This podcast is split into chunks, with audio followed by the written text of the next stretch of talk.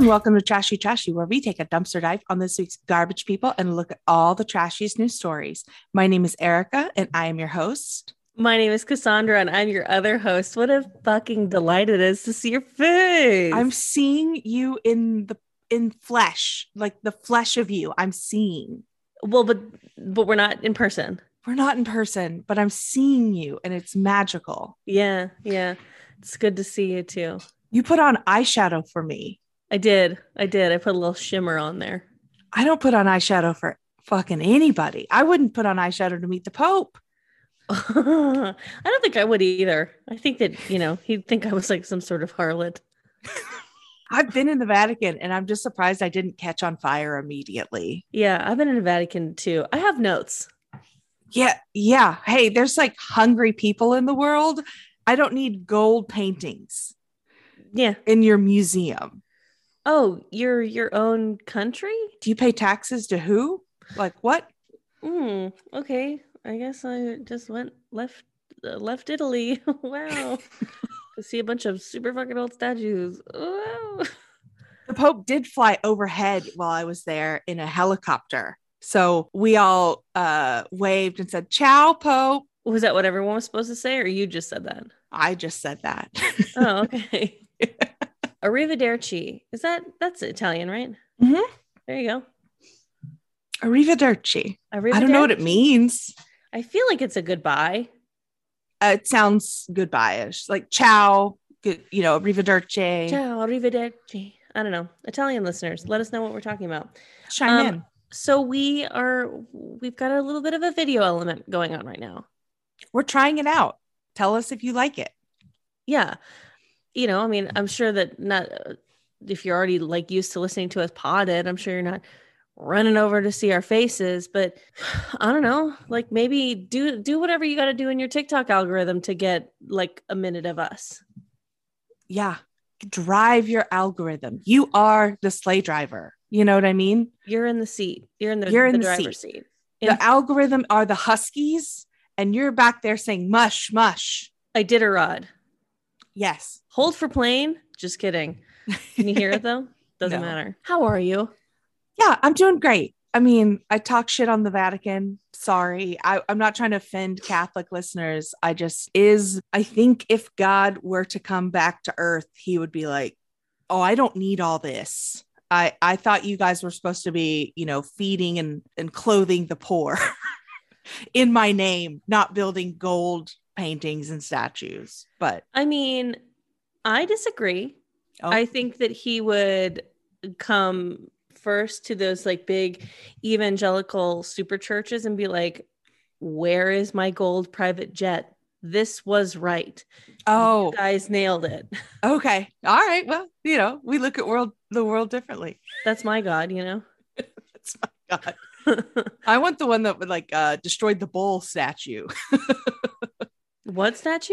After they freed the slaves from King, they built an idol of a bull and then it got destroyed. It's a long story. There were plagues. It was a whole thing. We left Egypt. It was wow. Yeah. Around that time. Okay. Anyway, we didn't come to talk about the Bible. Not this week. Not this week. On Holy Holy Podcast. On Holy Holy Podcast. Yeah, I'm doing good. I went to an outdoor. I'm going to talk about it later, but I went to like a birthday party yesterday. Mm. And I thought, and I could be wrong, that servers had to wear masks. I think it depends on where you are. 'Cause like, I do think they're supposed to, but then also there's just like some spots that like they don't care. 'Cause I've gone to bars where I'm like, oh, that bartender doesn't have a mask on. And actually we went out to dinner last night and our server's mask was just down the more he talked and he didn't fix it. And I was like, just take it up. Everyone actually, everyone had it up below their nose. It blows my mind. Like I thought that was like the one class of worker that were supposed to wear their mask, like Uber and Lyft drivers and servers, like no matter what, and doctors. Like those three entities I thought were supposed to be wearing masks. And when I saw someone without that behind the bar, it was like, I was shook to my core. But like, and I was like, do I leave? I just spent $15 in a Lyft to get here. Why though? Like in their defense, like no one around them is wearing a mask. Like it almost to me kind of seems pointless for them to wear a mask. Oh yeah. You know, you're fair. I mean, sure, I guess they are exposed to more people. And so, and like the mask is to protect others, not necessarily themselves, but like, we're all vaccinated. They're checking my vaccine card at the door. I have to assume that my bartender is also vaccinated. No vaccine check at the door. I don't know then. I don't know what kind of place you're at. I'll get into it. Oh, I'll get into it. How are you though?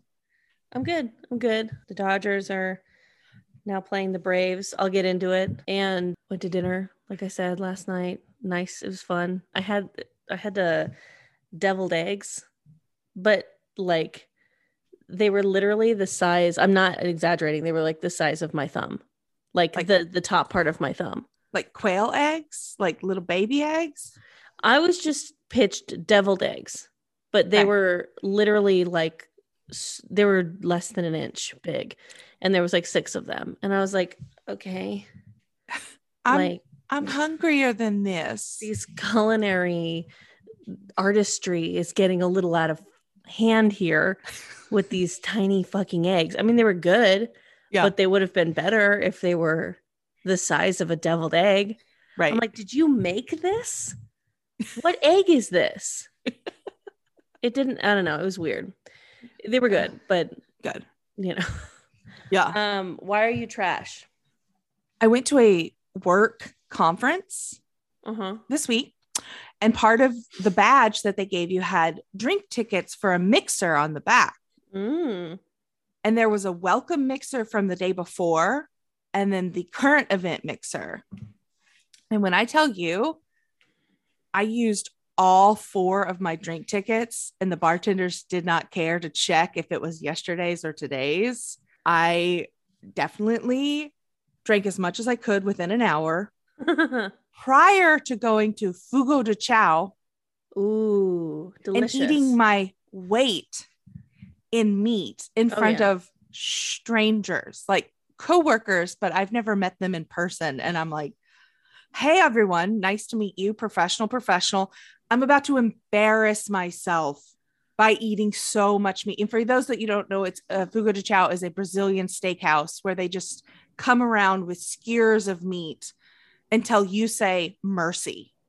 Yeah. I think they give you like a little thing like to put on the table, and it's like red or green. And so like, if it's face up and it's green, they're coming with what they got, and you have to put it to red for them to stopping at your table. I've been to Fogo de Chao a couple times because I had a friend who worked there. I've never left there well. Oh, I had the meat sweats. Oh yeah. In front of coworkers. And I was like, so nice to meet you. They normally have a salad bar that's open. Is it open still? Yes. A wonderful salad bar. So I had some vegetables as well. Some veggies went into my system, but did not counteract the amount of meat I ate in front of people. Bread? Those little cheese breads. Oh, those little Brazilian cheese breads. When I go there now, which is not frequently, but if I go to a place like that, I skip the salad bar at this point. I'm like, no, I've come here to eat those little cheesy rolls and meat. Like maybe I'll get a stalk of broccoli to palate cleanse. But, and also if you have the skewer with the chicken, get the fuck away from my kid. Get out of here. Sausage, get out of here. I am here for your beefs. Yeah. Your steaks only. Get out of here with your chicken and your sausage. Yeah. Or lamb. I'm like, I'm sorry. What is this? What am I, Moses? I'm not eating lamb. Get out of here. What am I, Moses? Erica, what's going on? Why are you trash?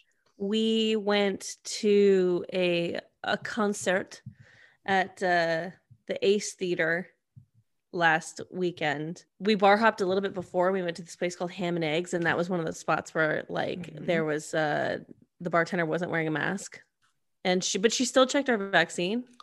Okay. So I don't know. But so we were at the Ace Theater and Rustin Kelly's kind of, we saw Rustin Kelly. Okay. And he's kind of Casey Musgraves' ex-husband. Yeah. Casey Musgraves' ex-husband.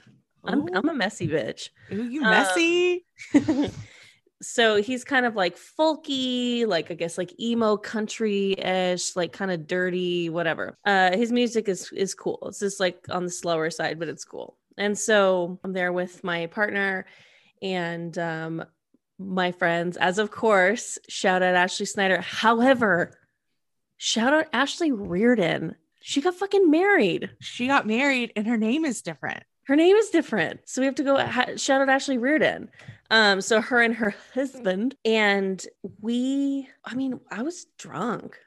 Like we were kind of drunk. So I have a couple things. Cause I was like, we just like embodied, the four of us embodied like kind of four messy people at a concert. We were having so much fun. And obviously like, it wasn't that like full. So I don't think we were hindering anyone's experience, but like at one point, Taylor, my partner, leaned over to me and he was like, this reminds me of when my mom would take me to honky tonk. And I was like, oh, cute. And then he was like, yeah, I learned how to square dance. I was like 6. And then one time, I guess I like put my hand in my pants and everyone was like weirded out. And I was like, why did you tell me this in the middle of a concert? And he's telling me about a time in honky tonk where he like was 6 and touched his penis in front of people. I was like, okay, strike one on this night. Like, this is weird. And then I don't know why I was wearing like, I've got like a pair of like Nike Tata shoes because they're comfy but they are like, I sound like a basketball player sometimes. And so I kept like, anytime I need to like leave to go to the bathroom or just move at all, like we're like, oh, oops, your beer's right here, whatever. It was like, my shoes were so fucking squeaky. And we were in the top part of the Ace and there wasn't a lot of people up there. So I felt like the squeak was louder than the music. So that was strike 2. Strike 3, of course. Ash finished one of her beers and switched to another one. And the one that she had just allegedly, she put it on the ground. And then it accidentally, like when she set it down, tipped over. And it tipped over the railing onto the floor. And there was maybe a half a cup of liquid coming out of that. But I don't know if like the people who were working at the Ace were just bored.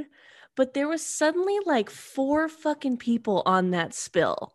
Like mopping, like shining flashlights on it, like stopping other people from coming. It was so obvious and like so disruptive. We were like, oh my God, this is so embarrassing. And it was kind of like, we had to just keep like pretending like we didn't notice. And like, we're like watching the concert. It was embarrassing. So it was a good night. Fabulous. Good night. Good night. You know who didn't have a good night? Oh, wow. The bride in our next story, or our first story. Whoa. According to CafeMom.com, groom throws out all women guests out of his wedding for showing up in white as a prank. Yeah. I mean, this story is upsetting. Yes. So essentially there are basically rules that you follow when you wear a wedding. And in the Western culture, you do not wear white to someone else's wedding. No, a faux pas. It is rude. I will talk about you loudly if you do so. Hell yeah. To your face or your cousin's face. And I do not care. Yeah. So there's this groom who goes, he put his story on Reddit. I wonder if he was on the Am I the Asshole? Am I the Asshole that he put this on? Yeah. So he said that he comes from a large family of mostly women and that they all, like these women are a very close-knit group, and he admits it's a little bit toxic. So every like relationship that he or anyone is in, these women will kind of harass this new person with the excuse of, we gotta make sure that she fits in. Teasing and joking, but it sounds like harassment. Yeah, it's like hazing, basically, as if this woman's like joining some sort of fraternity. And so he said originally when he introduced his now wife to his family, he said, he was like, I'm not, this isn't happening. Like, you're not doing this to her. And as far as he knew, they hadn't been until he found out that they were just on Facebook. Right. And so part of this cycle of prank was they all decided to wear white to her and his wedding. Yeah. They were trying to like make it seem like, oh, well, you know, we'll know if she can fit in, if she's not so insecure that she doesn't mind if we all wear white to the wedding. But which is like so fucked up. So the groom, like one by one, kicked all of these people out of the wedding. We're talking aunts, cousins, like his moms. I mean, yeah, I don't know. I'm speechless. Right? Because it's like, first of all, if I was the girl, I'd be like, seriously, like having a hard time even agreeing to marry into this family. Yeah, 100%. I mean, he's curious if like he took it too far by kicking them out of the wedding. Like he had an argument. His mother berated him, saying it was supposed to be a prank and that he was taking it too far. Yeah. And so they all got kicked out of the wedding, and some of his cousins even were like, oh man, like you're an asshole. Like your wife is so insecure, like, or things like that. And I don't know. So it just sounds like his family is toxic as fuck. Yeah. And you know, it's okay if you have a toxic family to put up boundaries and distance yourself. You can do no thank yous to family events. Yeah. Cause like, what's the goal here is that you start dating someone who can hang with all these like assholes, like in your family. Like yeah. Then all that means is that you're also dating one of the assholes. And then when you have a daughter or anything, like it's just going to become this continuous cycle of assholedom. Yeah. So, yeah. It's just a cycle. Yeah. Break the cycle. Break the cycle. No more assholes. So I believe he was voted not the asshole, and everyone on Reddit was very proud of him for standing up for his wife. Yes. Yes. You know who wasn't standing up for their wife? Ooh. Who? The man in the next story who gets roasted by Alexa. I don't know. That's pretty good. From the insider.com, woman used Amazon's Alexa to scream, "Get the whore out" at ex's new partner, court documents reads. A woman was spared a 3-month prison sentence after using an Amazon Alexa smart speaker to verbally threaten her ex's new partner. I mean, life hack. Have that thing talk your shit. Yeah. Well, negative. She also shared nude photos of her former partner. Oh. So she wrong. She in the wrong. Is she though? Yeah, I guess so. You shouldn't blackmail someone with their naked pictures, even if they cheat on you. That's fair. Philippa Copleston Warren, 46, from London, used the device to blare, "Get the whore out." And she also threatened the couple by using a connected app to switch their bedside light on and off. Hilarious. I used to have my cousin had my Spotify login, and it was connected to my she who will not be named, because if I name her, she will start talking. So she had access to my Spotify, and so she would play things on my Amazon device out of nowhere, just as a gag. And it was really funny. And sometimes I think about doing that. You know, when my partner's home, I also can like change the temperature in the apartment from far away and stuff like that. So I mean, you know, with so much power comes a lot of responsibility, I guess, but make Taylor think he's haunted. Yeah, exactly. Make it real cold, make the music cue on. Uh-huh. Spooky. Turn the lights on and off. Ooh.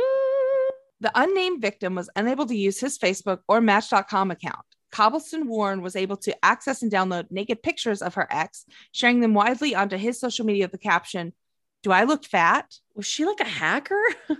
She's like rude as shit. Yeah. She was charged with a single count of disclosing private sexual photographs with the intent to cause distress on or before October 6th of 2019, the Evening Standard report. Jacob Binman, this is the lawyer defending this woman, said that his client medically relied on a dog that was shared between them. This is a support animal to care for her diabetes. So it would basically like be able to tell if her sugar levels were too low. And so that's why she was accessing the smart system in the first place, was to check on the dog. Okay. It's a slippery slope. Check in on the dog. See some shit you don't want to see. See some shit. Start some shit. And then get a year-long restraining order. So would you ever like camera up your house? No, I don't think so. What do I have to steal? You? Me. Like, I'm the most precious entity in my home. Yeah. My building has some cameras in the lobbies and in the hallways, so I'm going to let them do it. But I don't like, have I wanted to install a cat cam to watch my cats while I'm away? Yes. Do I think that might be a step too far in my love of my cats? Maybe. We got a dog cam that we ended up returning. It was shortly after my other dog Bella died, and like we were hearing that Athena was like crying a lot when we would not be home, and it was like she was howling and stuff, and people were literally like, neighbors were texting me and like, hey, is your dog okay? Because like it wasn't like, oh, your dog is yapping, it's like, is she okay? Yeah. She would kind of like woo woo. It was so fucking sad. Like, seriously, I can't talk about it too much. It makes me cry. But so we got a camera to see like how long into us leaving was she doing that? Because we basically had to train her to be alone. And then, yeah, we ended up making that happen in like a week. And then I was kind of like, I don't want this camera anymore. Mm-hmm. Like, I don't think I need it. I mean, maybe when I have like a baby or something, but otherwise, yeah. Like, yeah, when you leave the baby alone. Yeah. When you guys go out to run errands, to go to the bar, when you leave the baby alone, you should get a baby cam for sure. Yeah. Yeah. I feel, because I've thought about like getting a ring light or ring camera. There's some people in the building who have them, but I'm like, ignorance might be bliss here. Yeah. Yeah, for sure. Speaking of ignorance may be bliss, I'm going to bet that somebody wishes they were pretty ignorant to reading emails. Nope. I don't like that transition. Do you want to find another one? Yeah. Well, speaking of bliss, this woman's family definitely got disrupted from bliss by a reply all mistake. We got a Dear Prudence. Dear Prudence from Slate. Dear Prudence, Birdie is my sister's mother-in-law. She's fabulously wealthy, 3-time divorcee who is larger than life. Ugh, goals. She is loud, opinionated, and extremely generous. Since her son married my sister, Birdie has flown them, my parents, and me, plus several of my friends, on all expenses paid vacations for Christmas around the world. We spent 2 weeks in Rome last year. I love her. My mother doesn't, and she made the mistake of detailing exactly why to my pregnant sister. It was over baby gifts, and accidentally sent it to everyone on her mailing list, including Birdie. The phrases social climber and gold digger and other less nice words were used. My mother apologized, but Birdie told my sister that she would not subject my mother to her presence anymore and that would solve everything. Ooh. Got to be careful, man. Email. It's a danger. I have unsend on Gmail for up to 30 seconds. So I can send an email and then hit undo and then rethink that email and then hit send again and then undo it and then be like, did I title this correct? You know, like I have so much anxiety about sending out the wrong emails. You know, what makes me nervous is the voice memos. Cause one time I was gossiping. I'm not immune. I'm not a perfect person. Mm-hmm. I was just gossiping. And didn't realize that my voice memo within a group message, a voice memo was being recorded. And by the time I noticed, I looked down, it was 8 minutes long. Luckily I didn't send it. I was able to exit out. But when I tell you, my heart was in my throat. Yeah. And like, now I have like an extra bit of paranoia at all times because of like, you can accidentally get that voice memo going. I was like, that would have been that 8 minutes of gossiping going out to a group text. Uh-huh. Even if it was about no one on the group text, would have ruined the next 6 months at least. Yeah. How do you come back from that? Because the thing is, everyone gossips. You tell me you don't gossip, you're a liar, and you're gossiping right now, I bet. But like when you, it's just something about like hearing it, you know, I don't know why. I don't know what it is. It's like I gossip and then I gossip with other people and I know that they gossip about me, but like, if you hear it, you're like, whoa. Yeah. Bitch. It's some like Harriet the Spy shit where you're like, everybody now knows how I talk shit. 100%. So I was getting sick. I was like, oh my God. Like I think for like the duration of that car ride that I was on that happened, I turned my phone completely off because I just couldn't believe how close to the sun I had accidentally flown. Uh-oh, I'm Icarusing. It was really bad.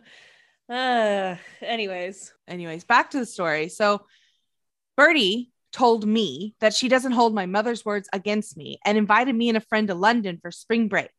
She also said she understands if I wouldn't want to go. I really do, but it somehow feels like I'm betraying my mother somehow. Basically, so help me. What should I do here? What would you do? If my mom sent some sort of dumb bitch email to like the lady who takes us on trips, who I don't have problems with. Yeah. I would keep going on the trips. Yeah, same. I'd be like, sorry about that. I can't believe she did that. I don't feel that way. I don't know why your money makes her so insecure. Yes. And that's what it is. Yeah. Is the money makes her feel insecure. And like Birdie is buying into these friendships and these kinships, essentially. That's exactly what it is. Yeah. No, it's bye. Have fun at home. Yeah. Yeah. I'll be in London with Birdie. Dick. Yeah. I'll be with Birdie. Love you, Ma, but you fucked up. Hey, speaking of your mama, she gave us the next story. She did. She sent in two stories this week. Tina Curry was on the Google. She was quick on the draw. And send in two stories. The first one comes from clickorlando.com.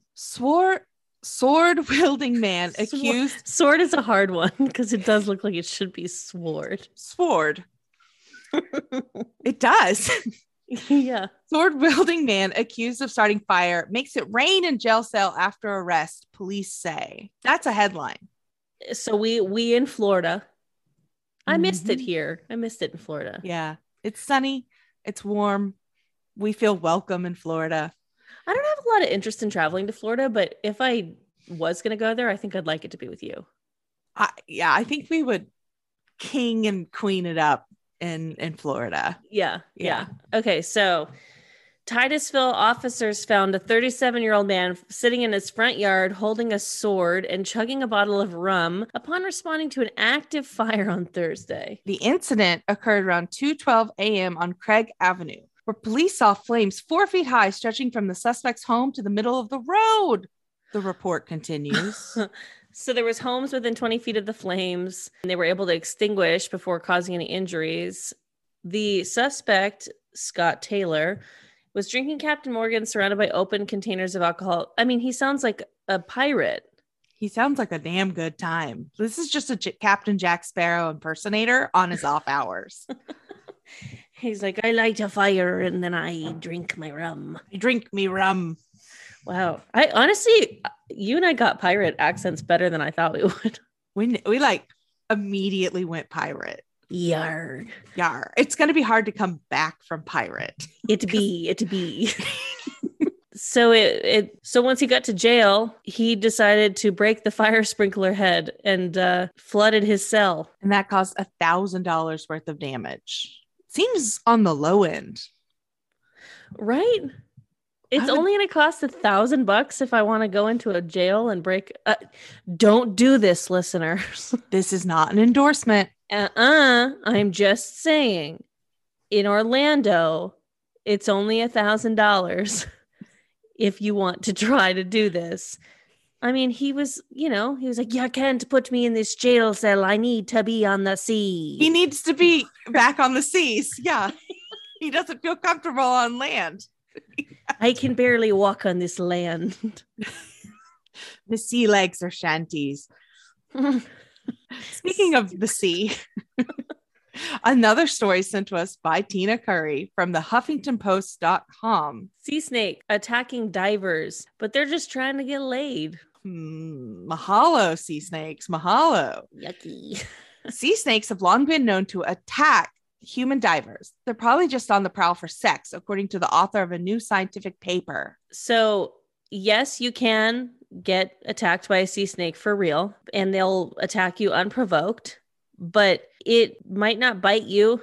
They might just be in the midst of breeding season. They're just trying to get off. They see your little flippers and your little snorkeling gear, and they're like, that's sex on legs.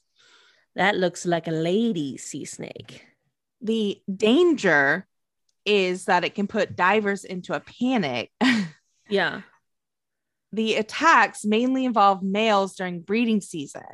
And it's just a herpetologist and study co-author Rick Shine said, in fact, it's just a lovesick boy looking for a girlfriend and making a rather foolish mistake. They don't apparently see very well. They have poor vision. And so they'll just go, hey, there's a big thing over there. I'll go check if it's a female snake. So these snakes are only 6 feet long and they're not that wide. And human beings. Yes. But human beings are a lot wider than snakes. So I feel like these male snakes are like, that's a big old bitch. I'm going to go hanging out with that. Like they must like a thicker snake. Respect. Yeah. I'm like, okay, sea snake. I see you. Oh, I see you seeing me. You like a thick snake? Okay. Alfred recommends that if you find yourself in this unpleasant situation, simply stay calm and allow the snake to investigate you with its tongue. No, I don't want to. That's absolutely wild. Shine said that the sea snakes move so fast, you probably won't be able to get away anyway. So trying to fight them is to make a snake more aggressive if you try to fight them. So just don't. This is the patriarchy at work. This is just let it happen. Guess what? I will never probably find myself in this scenario because I do not dive. No, not for you. No, not for me at all. Do I like to look at the ocean? Absolutely. Do I like to get a couple toesies in here and there? Yes. Mm-hmm. Do I swim in the ocean? Not anymore. Absolutely not. Too scary. Will I scuba dive in the ocean? Pfft, doubt it. Like, no. Scary. Yeah. I always think I can take the ocean back on. And then I get like one wave that goes over my head and then think I'm going to drown because then I get caught up in the surf. Uh-huh. And then I'm like, this was a terrible mistake. You know what I did to my partner recently that I thought was really funny that he probably didn't? What'd you do? He was laying in bed minding his own business. First mistake. And I was trying to get near him, but I kind of just did it in a way I didn't really realize it. I essentially beached myself on him. Like a whale? Yeah. I think I lost my hands at some point and just kind of beached on him. So, if you're trying to spice things up in the bedroom, may I suggest beaching? Everyone likes it. Oh my goodness. I was trying to tickle Winston yesterday and he was like fending me off with like one hand.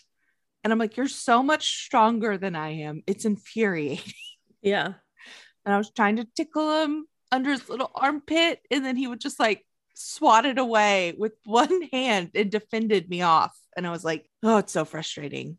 It's so frustrating because I think I'm strong. I am not. I bet you are. He's just very strong. Yeah, Winston's just stronger. He is my Samson. Wow. Cut off his ponytail. God, that he had a man bun for a second. He does. He still does. Yeah. He's grown his hair long. Mm. If you cut off his ponytail, do you think he would not be strong? Ooh, maybe I'll try it tonight. I'll beach him and disarm him. Yeah. And then I'll come in with scissors and see. That sounds like you guys will get in a fight. It sounds like that would be the end of our relationship if I were to cut off that ponytail. You'd have no legitimate explanation for that prank. No, just like I talked about it on the pod. Seemed like a thing to try. Spice stuff up. We're in quarantine. Are we still? I don't know. I don't know what stage we're in. Things are open, but I still feel like I'm quarantining because I don't go places anymore. But I am. I went to dinner on Wednesday night. I went to dinner on Thursday night. I went out for drinks Saturday night. Like, I'm living again. So Maybe we're not in quarantine. I don't think we're in quarantine anymore. Thank God. You know who wishes she was still in quarantine instead of trouble? Yeah. Yeah.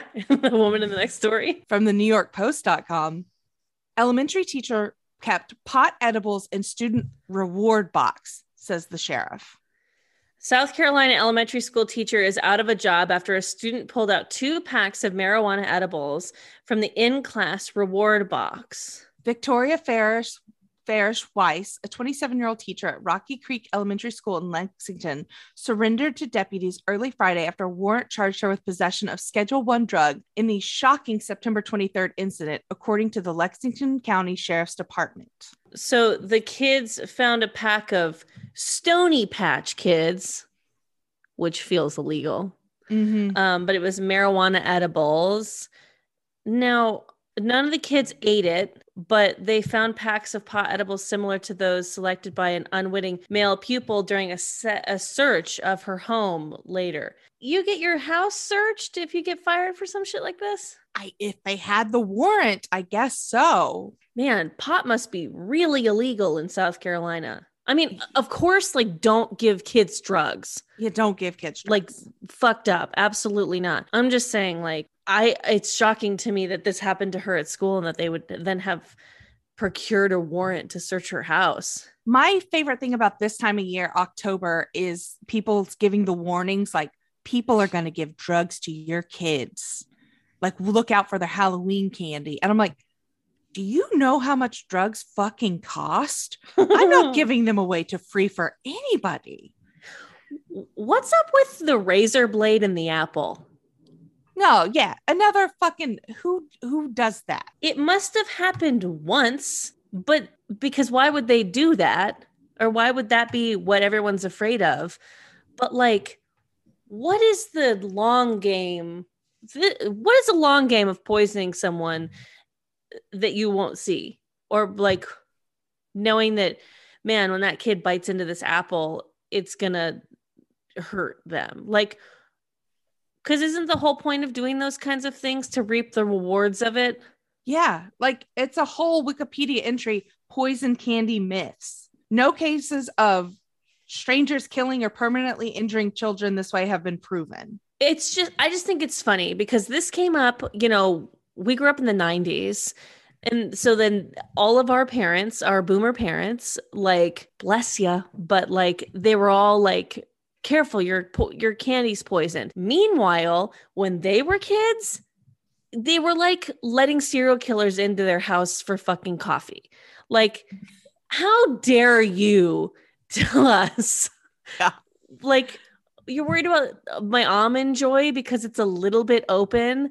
You're worried about that poisoning me, but you know, whatever. John Wayne Gacy was allowed to do like children's parties.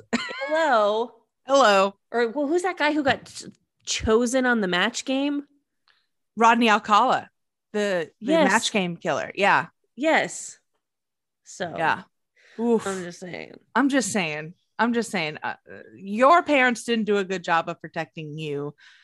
And then you overdid it with us. And we are going to overdo it to I don't even like, will trick-or-treating even be a thing by the time I have kids old enough to do it? We're cycle breakers.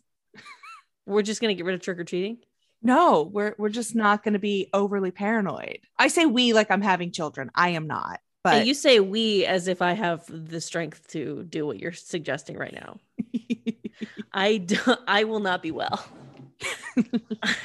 I know like some mistakes not to make that were made on me, but I will find other ones. There will be new mistakes. Like that's the point of parenting, is like you don't do exactly what your parents did, but then you find new ways of fucking them up. You know what? My mom, she wouldn't like take me to shit that she didn't want to go to also. So like if I went to like parades or anything, it was always with like family friends who also had kids. Cause my mom just straight up was like, I don't like parades. So I'm not going to take you to a parade. And for the longest time, I was like, that's screwed up. Like I would never get to go to the Festival of Lights if I didn't get to go with, you know, our family, like whatever, our family friends. And now I'm like older and I'm like, yeah, I get it. I guess that makes sense. Like I wouldn't want to go to the fucking Rose Bowl parade, but I suppose if I had people who I trusted with my children who were going to go and who offered to take them. Yeah. Okay. Yeah. Bye. Oh my God. Back to the story. Yes, I'm sorry. We got on a tangent. The students grabbed the Stony Patch Kids gummies, assuming they were Sour Patch Kids, according to the report. Wise said she was hysterical when questioned about the incident by the assistant principal.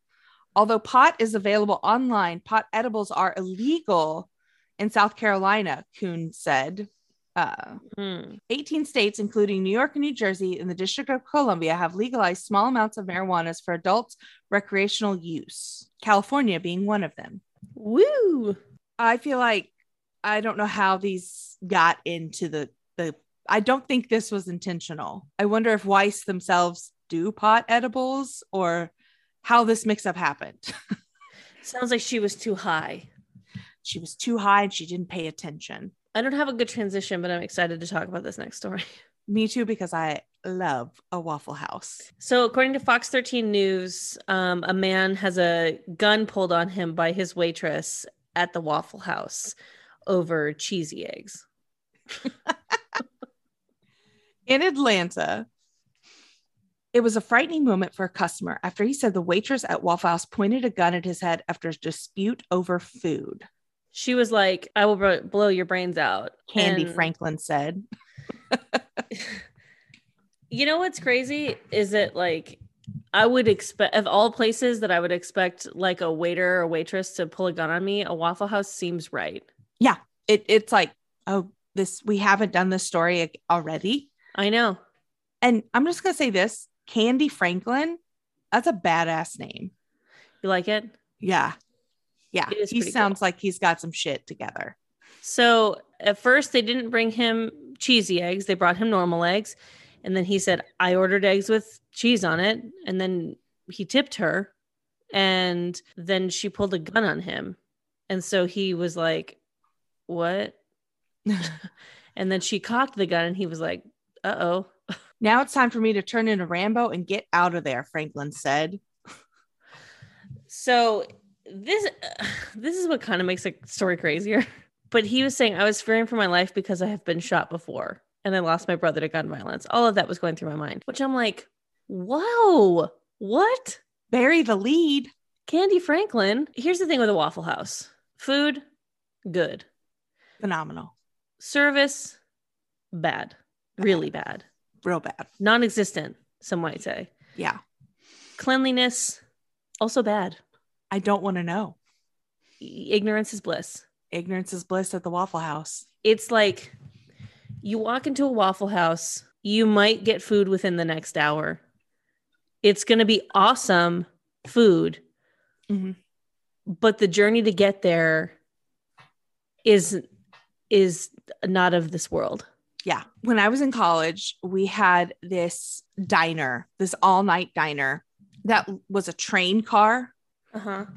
And so it was a narrow restaurant because it was like in half. So there was like a bar and then there was like four booths and that was it. And it was wonderful. And we would go there after a night of drinking and cause a scene, sure. A straight up scene. At one point, my friend Caleb yelled, "There's a rat in the fryer." And we were not asked to leave. It was just like classic kids. Caleb yelled, "There's a rat in the fryer." And nobody even turned a head, batted an eye. They were just like, yeah, that's fine. Food's good. Yeah. You know, I think diners just kind of have that. You just kind of have expectations and it's fine. Like there's Denny's in Burbank that I feel like I would go to in high school. And I'm horrified to think about it now because I waited tables for so long, but not at this point. And like, just the idea of like us putting little pieces of all of our leftover food all in the same cup to make some sort of concoction, like, but no one cared. No one. Yeah. Just high school stuff, man. Cause it was a Denny's. It was, yeah. Moons over Miami. My hammy. What is it? Moons over Miami. Pretty good. Pretty clever. It's pretty clever. Classic. I don't have a transition for this either. Do you? This next story also takes place in Florida. Well, that last one was in Atlanta. This also takes place in the South. Yeah. We return to Florida in our next story from the tcpalm.com. Man bitten by shark at Fort Pierce International or Inlet State Park said, "He got me pretty good." Okay. Truman Van Patrick, which sounds like he should have been a president in 1820. Yeah. Said he'd been surfing since as long as he can remember and experienced close encounters with sharks. On Monday at this Inlet State Park, his close encounter turned into an actual one as Patrick, 25, said a shark bit his left foot. Ow. I've had sharks chase me before and I free dive and spearfish, so I'm always just kind of dealing with them, Patrick said. That's way too casual of an attitude about sharks. I'll say that. He said, every time you go in the ocean, you just take a gamble. It's their zone. It's their home. Yeah, which is why I don't go in the ocean. Patrick said he caught a couple of waves and was getting back out to line up. He turned around and saw a dorsal fin pop out of the water. I was like, "Oh, let me catch just one more in," Patrick said. "But you see sharks kind of like all over the place down here." The fuck? You're swimming in shark-infested water. So he caught a wave, hopped off his board about 20 to 30 yards from shore, and then felt a massive bite on his foot. He asked a couple people on the beach to call 911, and then an ambulance came. But then he drove himself to the hospital. What's trashy is just his cavalier attitude. Yeah, of course. I mean, this whole story is just about a shark attack, but it's more this guy like just being like, "Well, yeah, well, you know, what are you gonna do? It was a sick wave. It was just had to catch one more wave. Mahalo. Yeah. Could have taken the whole foot. No big deal." He got 70 stitches, sustained broken bones, and has to have part of a tooth that was left in his foot removed. 70 stitches. No, thank you. He's showering with a plastic bag on. Oh, my God. Apparently, he was bitten because he fell in the water next to the shark, and they attack off of movement. Okay. He also said the danger from shark attack is minuscule. It is really small. I'm like, you just repeated what minuscule meant, but okay. Also, it just fucking happened to you. Yeah. Like that's so casual and cavalier. Are you the guy to say what's whatever? Speaking of whatever. Our next story comes to us from the insider.com. The New Zealand city of Christchurch is firing its official wizard after keeping the necromancer on its payroll for more than 20 years. What? Ian Brackenbury Chanel, better known as the Wizard of New Zealand, has been Christchurch necromancer since 1998. But according to the New Zealand media outlet Stuff, provisions for funding the wizard, his $11,000 a year paycheck will be removed from the city's tourism budget come December. He was only making $11,000 a year being a wizard? I think being a wizard's a part-time gig. I don't think it's like your full-time. Everybody's got a side hustle, you know. Absolutely. Witches, everybody's got a side hustle nowadays. What's a necromancer? Somebody that raises people from the dead. Oh, Yeah. Okay. Yeah. Chanel was born in the UK and settled in New Zealand in the 70s. Now in his 80s, the wizard has found a disciple, Ari Freeman, who helps him run their website and appears with Chanel in full wizard garb. Chanel had some choice words for his soon-to-be former employees, calling them a bunch of bureaucrats who have no imagination. Okay. Is this Christchurch? Like Christ? Like, it's just the name of a town. Oh, okay. See, that's a little confusing. Yes. I was like, who are the wizards in the Bible? I mean, there were magic people in the Bible. Jesus did some pretty magical shit. Do you think that Jesus was a wizard? Ooh, let's Google magic in the Bible. Moses, perhaps a wizard. You're a wizard, Moses.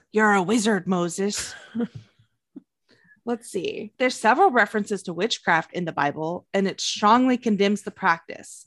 In Deuteronomy, Exodus, and Exodus states, "Do not allow a sorceress to live," or "Thou shalt not suffer a witch to live." Ooh, and maybe that's why they were burning them. Probably so.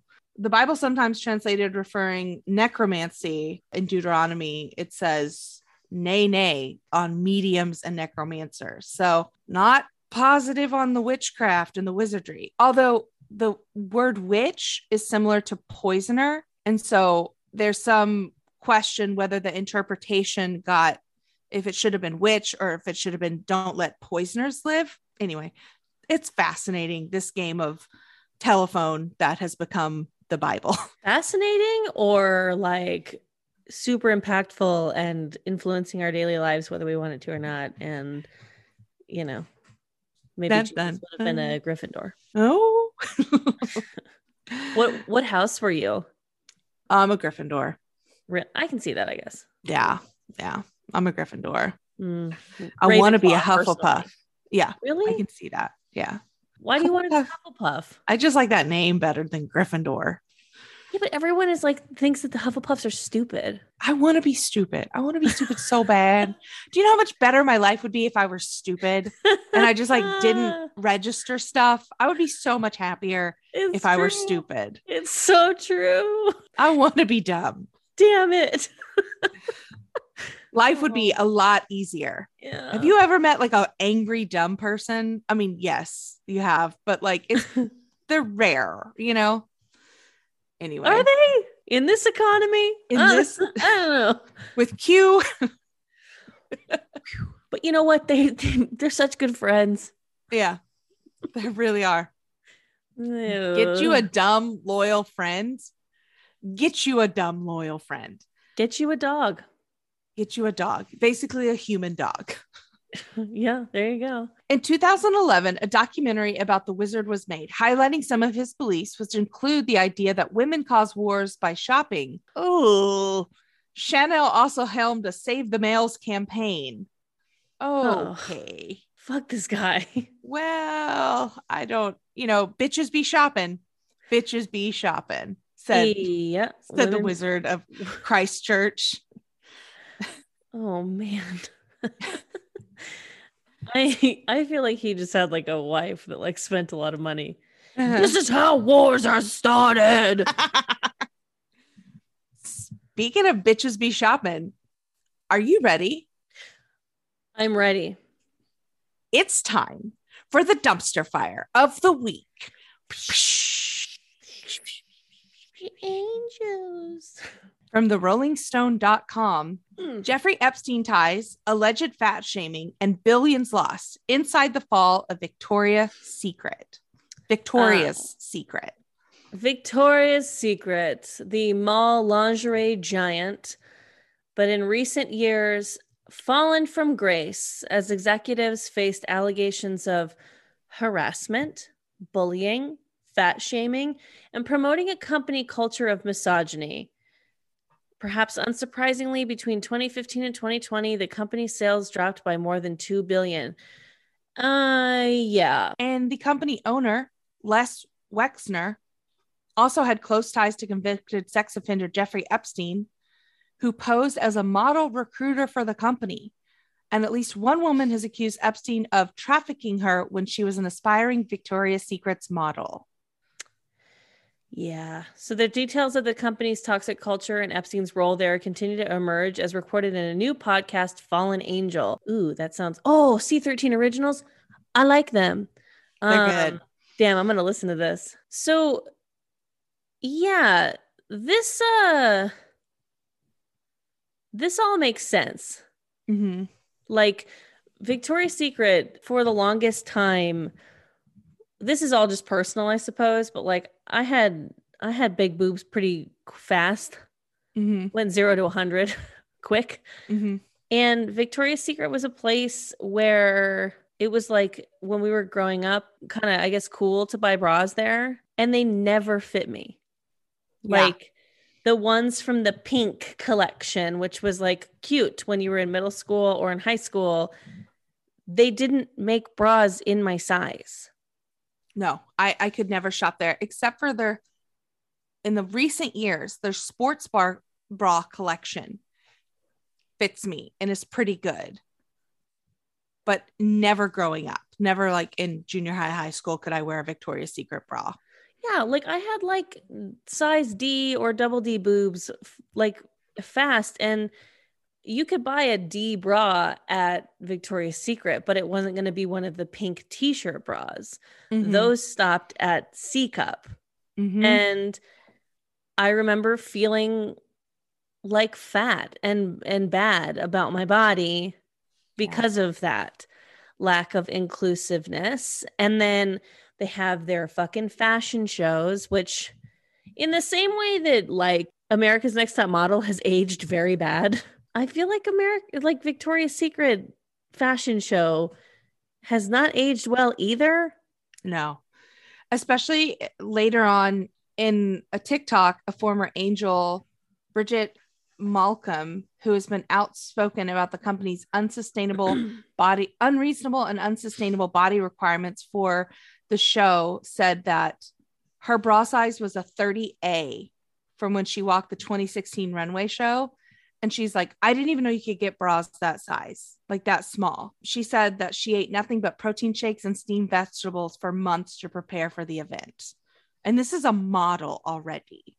And then in 2017, she wasn't asked back because she gained half an inch around her waist. Yeah. I mean, this is like what the image that they would perpetuate of what a woman's body was supposed to look like. And like, oh my God, there's no one sexier than the Victoria's Secret angel models. It was kind of like, holy fucking shit. No one looks like that. They don't even look like that. No. I've watched the How We Got to Be Angels, like behind the scenes footage. And it's like, oh, I started working out for 6 months. I stopped eating regular food to sustain for one fucking event. Yeah. It's bad. It's wild. Yeah. I'm definitely going to listen to this podcast. It sounds very interesting. Yeah. But you know, just a general culture of misogyny, the ties to Epstein, real bad. Not good. Yeah. And then there was like that thing that came out when they were asked, and like when more companies were kind of being challenged to come out with more inclusive sizing. And I believe that everyone looked to Victoria's Secret to be like, you too? Like, are you going to do it? Mm-hmm. You're one of the biggest bra and panty names out there. And they were like, no, I forgot the exact quote, but the essence of it was, we don't want people like that wearing our product. Right. That was their MO was like, we don't want to make that stuff because we don't want girls who look like that to wear our stuff. So why would we make it for them? He said, when asked, if you're asking if we've considered putting a transgender model on the show or looked at putting plus size models on the show, we have. We invented the plus size model show in our sister division, the Lane Bryant. Lane Bryant sells plus size lingerie, and it sells a specific range. So they're like, not us, but like another company we own will do that. Yeah. They're like, go to Lane Bryant. You can't shop here. Yeah. That's the tone. It was, you know, I remember now too, like So I worked at a sports bar when I was like 20, 21, and we would wear sports stuff to work, like little short shorts and then like sports t-shirts. And Victoria's Secret Pink line had a lot of stuff for different teams. So it was like a good place to buy things for work. Mm-hmm. And it was there I was in my 20s still having to like, okay, I guess I'm going to go to Victoria's Secret to buy cute bedazzled Broncos t-shirts, even though I have to buy the biggest size that they sell and I still can't fit into their underwear.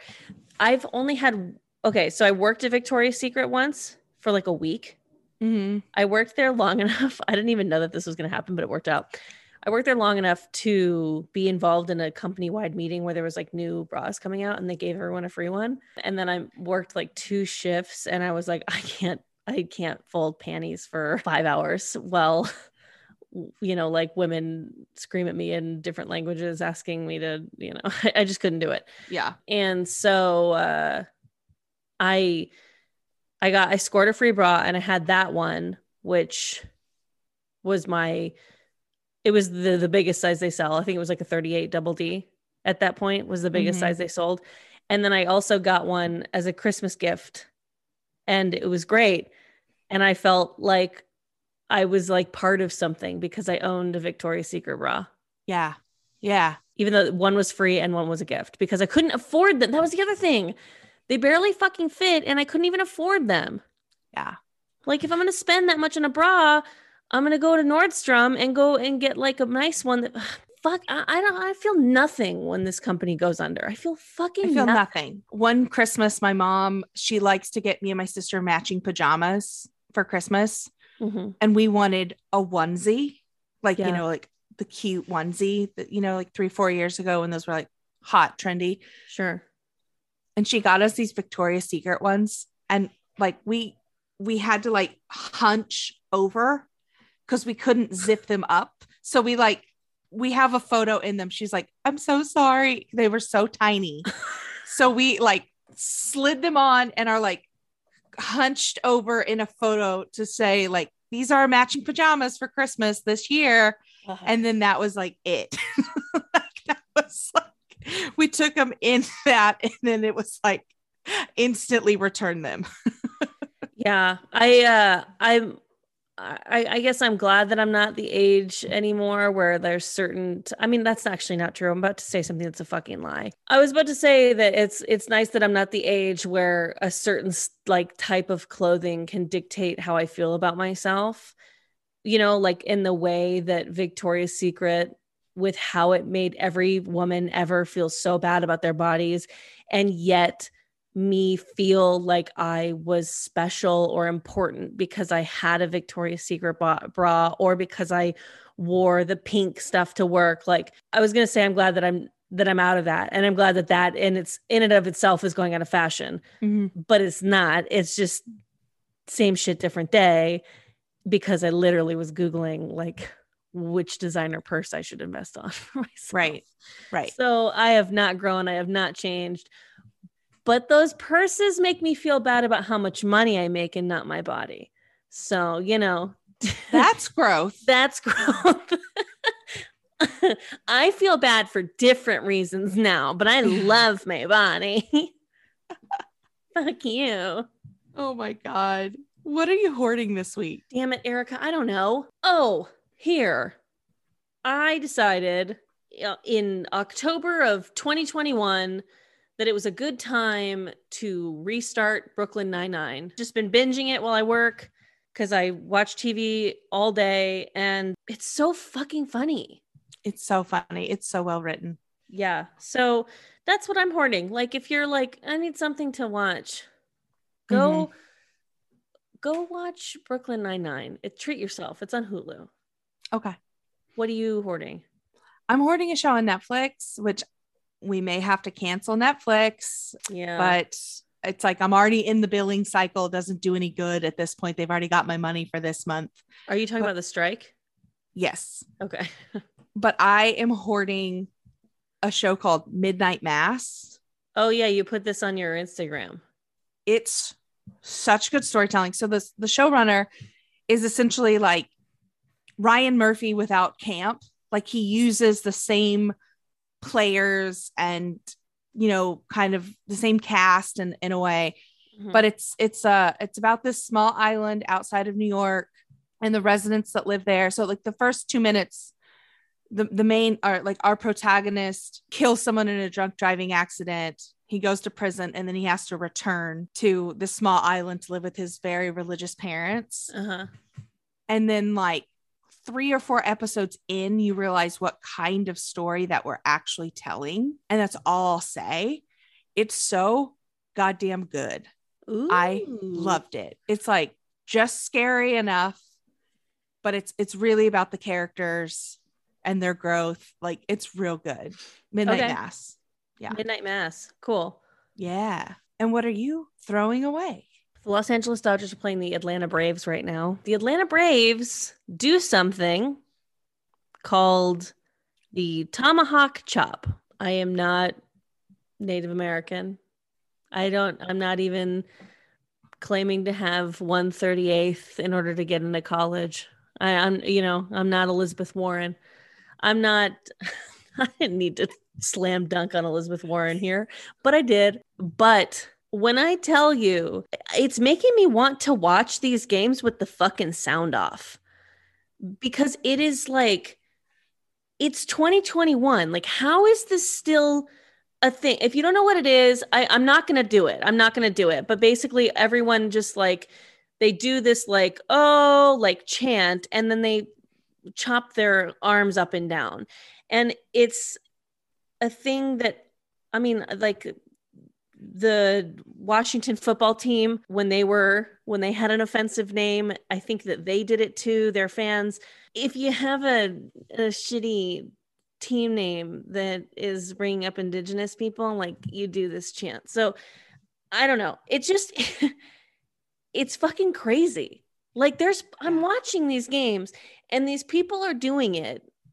Because I don't watch Braves games that often.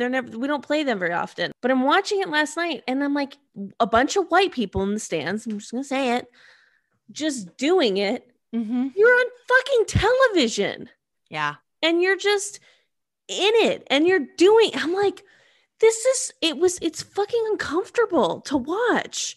In this day, they still do it. It's literally insane. And I have a feeling that if they tried to, I would think that they would sooner change the name of the Braves than to try to tell the fans to stop doing that thing, that chant, mm-hmm.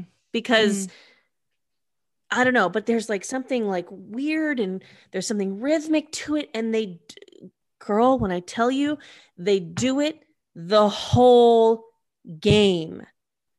Someone starts it and they do it the whole Are they pitching? Are they hitting? It doesn't matter. The whole game, this shit is going. It's and sometimes it's louder. Oh my God. I was like, I need to start watching this in a bar maybe where they don't have the sound on. Like, I don't know what to do. It's making me not want to watch the games at all. It's infuriating. It's just disgusting. And like, do better. We know better, do better. That's what it is. We know better. You know, I posted on Twitter something about it last night, and some random person responded to me because I was like, hey, like Atlanta fans, like this isn't even a little bit weird. And the person responded saying, no, because we're not a bunch of woke bitches. Oh, cool. I literally responded, I was like, fair enough. Like, I guess that is the answer. You know, yeah. You're not trying to defend it or say that it's not wrong. You're just saying, oh, we just don't care. Yeah. That's why we don't care. We're not woke. Oh, okay. Well, fine. I'm not going to take time out of my fucking day to argue with you on Twitter about this. Like, at least you're being honest. Right. I don't know. Anyways, whatever. Enough of that. What are you throwing out? I'm throwing out waitstaff not wearing masks. Oh, I'm calling you back. Out. The Edmond on Melrose, your bartenders, your waitstaff not wearing masks, WTF. I was like, what year are we in? Is the virus over? I thought waitstaff had to wear masks. And I'm like, is this a historic building? And so you're grandfathered in somehow to not? Like, what is happening? You know, here's the thing is that like when they're requiring vaccination, which you said that they didn't, but like as they continue to require vaccination places, like the mask mandate's going to go, you know? Yeah. Like, I'm not going to lie to you, Erica, because I respect you. I'm on the fence about this. Okay. I'm getting to a point where I don't care if my waitstaff is wearing a mask or not, because but that's because maybe I'm ignorantly assuming that they're vaccinated the same way that I am. Right. And it's hard to know. Yeah. Like but you're right. Like if I went into Ham and Eggs, didn't check my vaccine. No, she did. She did. So I felt fine that she didn't have her mask on because it was a communal thing of we're all kind of acknowledging that we're all vaccinated here. We're cool here. Mm-hmm. But yeah, I'm sure if I went into a place that didn't check my vaccination status and then they weren't wearing masks either, I'd be like, oh, this is a different kind of place. Yeah, that's how I felt. It was very odd. Anyway, I'm sorry you felt uncomfortable. Thank you. Where can the people find you? At Cass Cardenas on Instagram and Twitter and on the Nooner podcast. Love that. Where do they find you? At Iconic Erica Curry. That's E-R-I-K-A, Curry with a C, C-U-R-R-Y. At Iconic Erica Curry on Instagram or at Gilly Gal on the Twitter. And you can find this podcast at Trashy Trashy Pod on Instagram and on Twitter. Or you can email us in a story to trashytrashypodcast@gmail.com or go to our website, www.trashytrashypodcast.com. www.com. Tell us why you're trash. We love to hear it. Do something trashy. You know who to tell. You know who to share it with. Oh, yeah. If you want to send us money, you can sign up on Anchor. Send us money, please. It helps pay for hosting. On Anchor, you can sign up to be one of our sponsors or patrons. And we have you can name your own price. So we don't have like a set amount. You can say, I can give 99 cents a month, mm-hmm. or you can give $10 or more a month. Like it's up to you. Whatever you want. Whatever you want. And as always, leaving a review helps other people find this podcast. We love it. We love it so much. All right. That's all I have to say about all that. Cool. But hey, Cass, what's going on, girl? Stay garbage. You stay garbage, girl. Bye-bye. Bye.